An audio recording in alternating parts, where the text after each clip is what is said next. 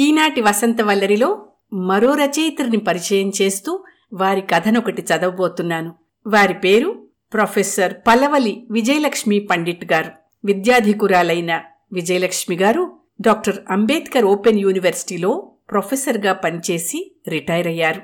సజీవమైన కవిత్వం వీరి సొంతం. అతి పిన్న వయసులోనే వీరు కవిత్వాలు రాయడం మొదలెట్టారు. నిత్య జీవితంలో ఆలోచనలు ఊహలు సమస్యలకు స్పందించడం వెంటనే కవితలు రాయడం వీరికి జీవన క్రియగా దినచర్యగా సాగుతోంది. వచన కవితల్ని తెలుగు ఇంగ్లీష్ భాషల్లో కూడా రాస్తూ ఉంటారు. అలాగే సమకాలీన అంశం ఏదైనా సరే వారి మనసును బలంగా తట్టినప్పుడు కథలు రాస్తూ ఉంటారు. వీరి కథలలో వైజ్ఞానికతకు స్థానం ఉంది. సమాజ గమనమే ప్రేరణగా రచనలను సాగిస్తూ మహిళల సమస్యలను ఇతివృత్తంగా చేసుకుని ఎన్నో రచనలు చేశారు విజయలక్ష్మి గారు. వీరి రచనలు అనేకానేక అనేక పత్రికలలో ప్రచురితమైనవే. పాఠకలోకానికి సుపరిచితులు ప్రొఫెసర్ పలవలి విజయలక్ష్మి పండిట్ గారు. ఇవాళ నేను వినిపించబోతున్న వారి రచన Ramya the robot. Super bazaar నుండి ఇంటికొచ్చిన లక్ష్మి వరండాలో చెప్పుల స్టాండ్ పై చెప్పులు వదిలి ఇంట్లోకి వెళ్ళి తన హ్యాండ్ బ్యాగ్ డైనింగ్ టేబుల్ పై పెట్టి బాత్రూమ్ వైపు నడిచింది. డ్రైవర్ సామాన్ల బ్యాగ్ తెచ్చి డైనింగ్ టేబుల్ దగ్గర పెట్టి వెళ్ళాడు ఫ్రెష్ అప్ అయ్యాక కాఫీ తాగాలని వంటింటి వైపు నడుస్తూ అంతలో భర్త రామ్కు కాఫీ ఏమన్నా కావాలేమో అడగాలని ఆఫీస్ రూమ్ వైపు నడిచింది లక్ష్మి. భర్త ఆఫీస్ రూమ్ నుండి ఎవరో ఆడమనిషి గొంతు ఇంగ్లీష్లో మాట్లాడడం వింది. వాకిలికెదురుగా కూర్చున్న రామచంద్ర ఎంతసేపు అయింది నువ్వు వచ్చి అని అడిగాడు లక్ష్మిని. ఇప్పుడే పది నిమిషాలయింది మీకు కాఫీ కావాలా? నేను చేసుకుంటున్నాను. అని అడుగుతూనే లోపలికొచ్చి రామ్కెదురుగా కూర్చున్న ఆమె వైపు చూసింది. బొమ్మలా ఉన్న అమ్మాయి కళ్ళు మిటకరిస్తూ నవ్వు మొహం పెట్టి hello Lakshmi how you? I'm Ramya అంటూ లేచి నిలబడి చేయి చాచింది. లక్ష్మి అప్రయత్నంగా షేక్ హ్యాండ్ ఇచ్చింది. ఆ చేతి స్పర్శలో ఏదో తేడా ఫీల్ అయింది లక్ష్మి. రామ్ మీ గురించి అంతా చెప్పారు అంది రమ్య. అంతా అంటే అనుకుంది లక్ష్మి మనసులో. లైట్ పింక్ పంజాబీ డ్రెస్లో బాబ్డ్ హెయిర్తో చక్కగా అందంగా ఉంది. వయసు ఇరవై ప్లస్ ఉంటుంది.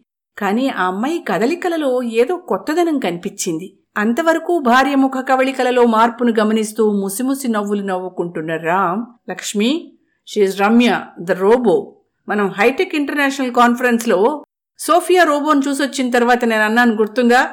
మనం కూడా ఓ రోబోని ఇంట్లో అసిస్టెంట్గా పెట్టుకుందామని ఆరు నెలల ముందు రోబోని బుక్ చేశాను. అయి ఈరోజే డెలివరీ చేశారు. రమ్య అని పేరు పెట్టా. బాగుందా అన్నాడు. లక్ష్మికి నమ్మసఖ్యం కావటం లేదు. రమ్య రోబోకు షేక్ హ్యాండ్ ఇచ్చినప్పటి చేతి స్పర్శ మళ్ళా ఫీల్ అయింది లక్ష్మి. ఇంతలో రామ్ లక్ష్మి ఇప్పుడే తాగాను కాఫీ. రమ్య పెట్టించింది చాలా రుచిగా చేసింది. అన్నాడు రోబో రమ్య వైపు చూస్తూ. అప్పుడు రమ్య బ్రాడ్ స్మైల్ ఒకటి ఇచ్చింది. రామ్ రోబో రమ్యను ఏదో బుక్కు ఫైలు తెమ్మని అడిగాడు. ఏ అలమారలో ఉన్నాయో చూపెడుతూ. రమ్య వెళ్ళి చెప్పిన బుక్కు ఫైలు పర్ఫెక్ట్గా తెచ్చిచ్చింది. రోబో రమ్య ఖాళీ కాఫీ కప్పు తీసుకుని వంటింటి వైపు నడుస్తూ ఆగి Lakshmi shall I get coffee for you అంది. ఆశ్చర్యం నుండి తేరుకుని లక్ష్మి oh, ఓకే ప్లీజ్ అనగానే రోబో మెల్లగా నడిచి వెళ్ళింది. అది తన భర్త రామ్ లక్ష్మికి రోబో పనితనం గురించిన పరిచయం చేయడమని గ్రహించింది. తేరపార చూస్తే గాని రోబో అని తెలియనంత నైపుణ్యంగా తయారు చేశారా రోబోను. మనిషి మేధస్సుకు మనసులో జోహార్లు పలికింది లక్ష్మి. రోబో కనుమరుగవగాని మీ రోబో రమ్యకి తెలుగు రాదా? ఆడ రోబోలే దొరుకుతాయా? మగ రోబోలు అసలుండవేంటి? అన్ని యంగ్గానే ఉంటాయా? అని మనసులో మెదులుతున్న ప్రశ్నలన్నీ అడిగేసింది లక్ష్మి. భార్య ముఖంలో అనుమానాన్ని ఈర్ష్యని పసికట్టిన రామ్ లేచి లక్ష్మి భుజంపై చెయ్యి వేసి తన వైపుకు తిప్పుకుని ఏంటి మై డియర్ అలా ఉన్నావు? రమ్య కేవలం రోబో. అదే బొమ్మే. మనిషి ఆకారంలో యంత్రం. మనకు కావలసిన పనులు చెప్పి చేయించాను అని ఆగి మళ్ళా అన్నాడు. నా ఆఫీస్లో ఫైల్స్ బుక్స్ వాటి స్థలాల్లో పెట్టడం ఇంటిని శుభ్రంగా ఉంచడం లెటర్లు డ్రాఫ్ట్లు టైపు చేయడం ఇలాంటి పనులన్నీ చేస్తుంది. నువ్వు అమెరికా వెళ్ళినప్పుడు అమ్మకి నాన్నకి నాకు సహాయం చేయడం ఇలా అని చెప్తూ టేబుల్ మీద ఏదో వెతుక్కుంటున్న రామ్ని ఆపి నేను లేనప్పుడు మీకెలాంటి సాయం? అంది లక్ష్మి. నువ్వు లేనప్పుడు అప్పుడప్పుడు నా తల అంటడం వీపు రుద్దడం స్నానం అప్పుడు టవల్ మర్చిపోతే అందివ్వడం తలనొప్పి వస్తే తల మర్దన చేయడం భోజనం వడ్డించడం ఇలా ఎన్నోను అంటూ అప్ప చెబుతూ పోతున్నాడు రామ్. అంతేనా ఇంకా ఏమైనా ఉన్నాయా? మీకు రోబోరమ్య చేయవలసిన పనులు అని లక్ష్మి ఘాటుగా అడగగానే కోపంతో ఎర్రపడిన లక్ష్మి ముఖంలోకి చూసి టక్కున ఆపేశాడు రామ్. ఇంకేముంటాయి? నాకిష్టమైన మిగతావన్నీ నువ్వు లేందే నాకు లేవు లక్ష్మి అని రామ్ లక్ష్మి చుబుకాన్ని పట్టుకుని నిన్ను ఉడికించాలని అలా అన్నానోయ్. అంతే అనేశాడు. దాదాపు ముప్పై వసంతాల వైవాహిక జీవితంలో రామును చదివిన లక్ష్మికి తెలుసు అతడేమిటో. తనంటే తమ పిల్లలంటే ఎంత ప్రేమో ఎంత బాధ్యతో. సరేలేండి.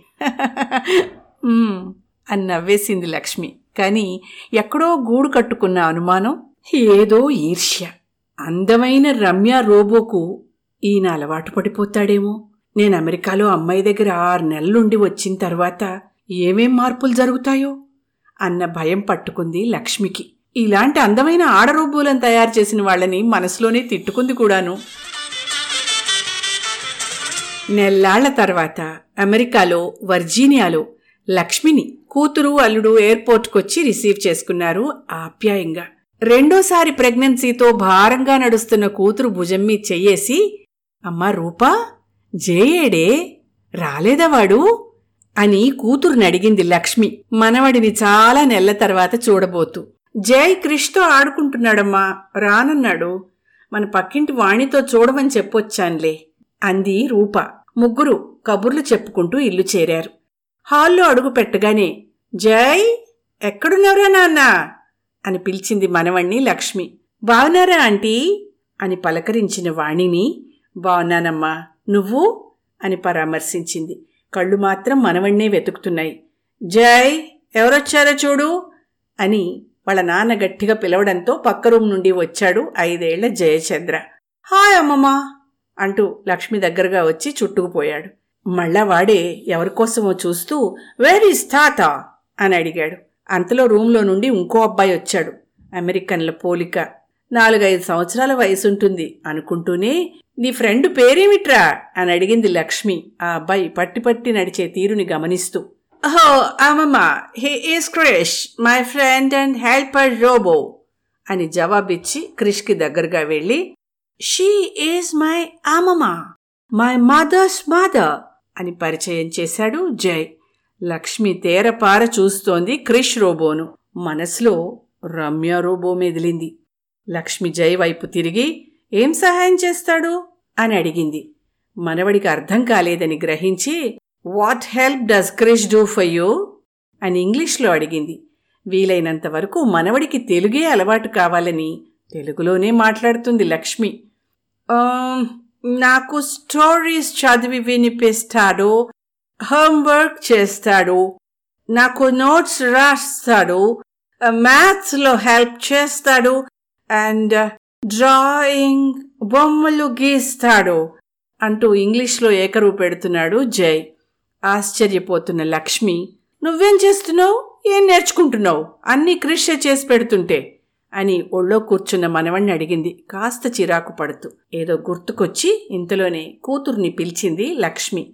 రెస్ట్రూమ్కి వెళ్ళొచ్చాక అందరూ మొదట కాఫీ తాగుతారని చెప్పి రూపా వాణి కాఫీ తయారు చేసి కాఫీ కప్పులతో హాల్లోకి వచ్చారు రూపా వాడికన్నీ ఆ క్రిష్ రోబో చేసి పెడితే వీడికి తెలివితేటలు ఎట్లా పెరుగుతాయి? లెక్కలు రీడింగ్ రైటింగ్ కాగ్నేటివ్ సైకోమోటర్ అన్ని లెర్నింగ్ స్కిల్స్ ఎలా డెవలప్ అవుతాయి? చిన్నప్పుడే మెదడుకి రిసెప్టివిటీ బాగా ఉంటుంది. అన్నీ నేర్చుకుంటే మెదడు కంప్యూటర్లా షార్ప్ అయి అవసరమైనప్పుడు వాడుకోవడానికి వీలవుతుంది. రేపు జై బదులు క్రిష్ రోబో వెళ్ళి పరీక్షలు రాయాలి. ఇక వీడి మెదడు పనిచేయడం మానేస్తుంది. ఈ హెల్పర్ రోబోని పంపించేయండి నా మాట విని. ఎందుకు కొనిచ్చారు అసలు అని బాధపడిపోయింది లక్ష్మి. నాన్న ఆర్డర్ చేసుకొని ఇచ్చారమ్మా మనవడికి సర్ప్రైజ్ గిఫ్ట్ అంటూ అంది రూప. మీ నాన్నకి రోబోల పిచ్చి పట్టింది. ఇంట్లో ఏమో రమ్య అని ఆడ రోబోను కొని అసిస్టెంట్గా పెట్టుకున్నారు. నేను అమెరికా వచ్చినప్పుడు ఆఫీసులోనూ ఇంట్లోనూ అటు మీ నాన్నకి తాతకి నానమ్మలకి హెల్పుట. మనవడికేమో క్రిష్ రోబో హెల్పరు టీచింగ్ ఎయిడ్స్గా ఆర్టిఫిషియల్ ఇంటెలిజెన్స్ చాలా అవసరం. కానీ కుటుంబంలో చిన్నపిల్లలకి విద్యలో ఇలాంటి రోబోలు కొనివ్వడం ఏమిటి? ఆ?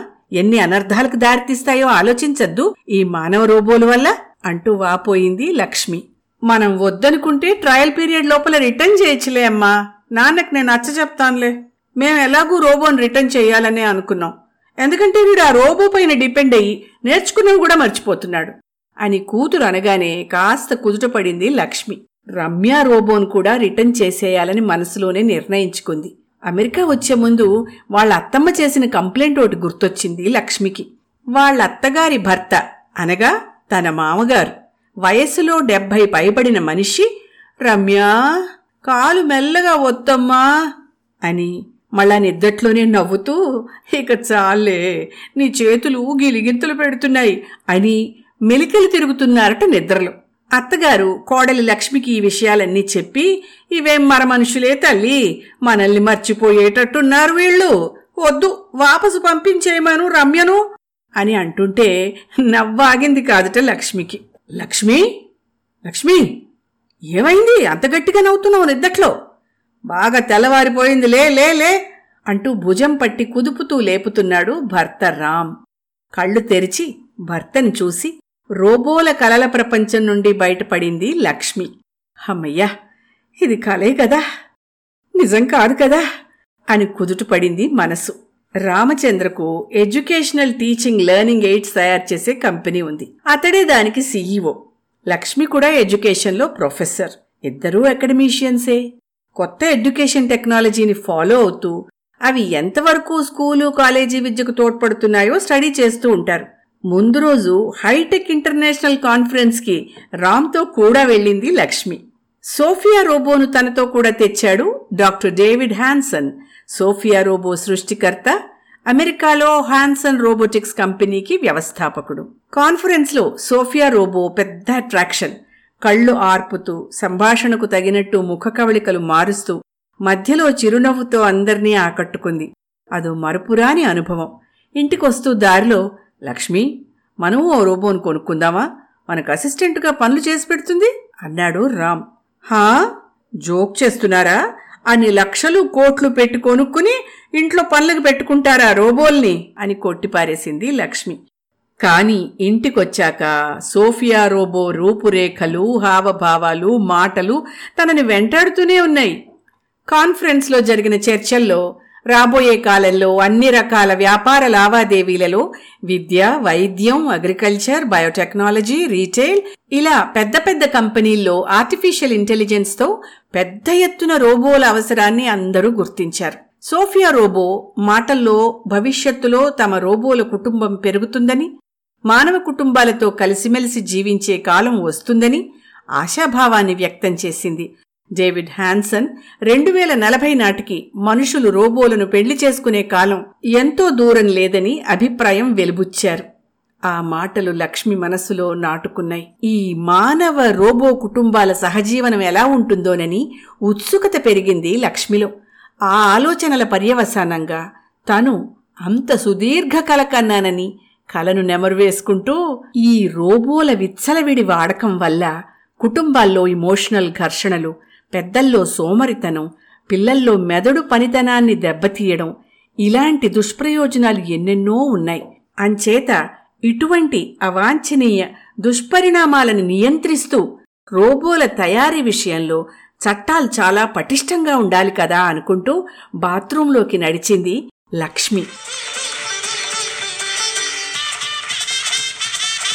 వసంత వల్లరిలో ప్రొఫెసర్ పలవలి విజయలక్ష్మి పండిట్ గారి రచన రమ్య ద రోబో విన్నారు.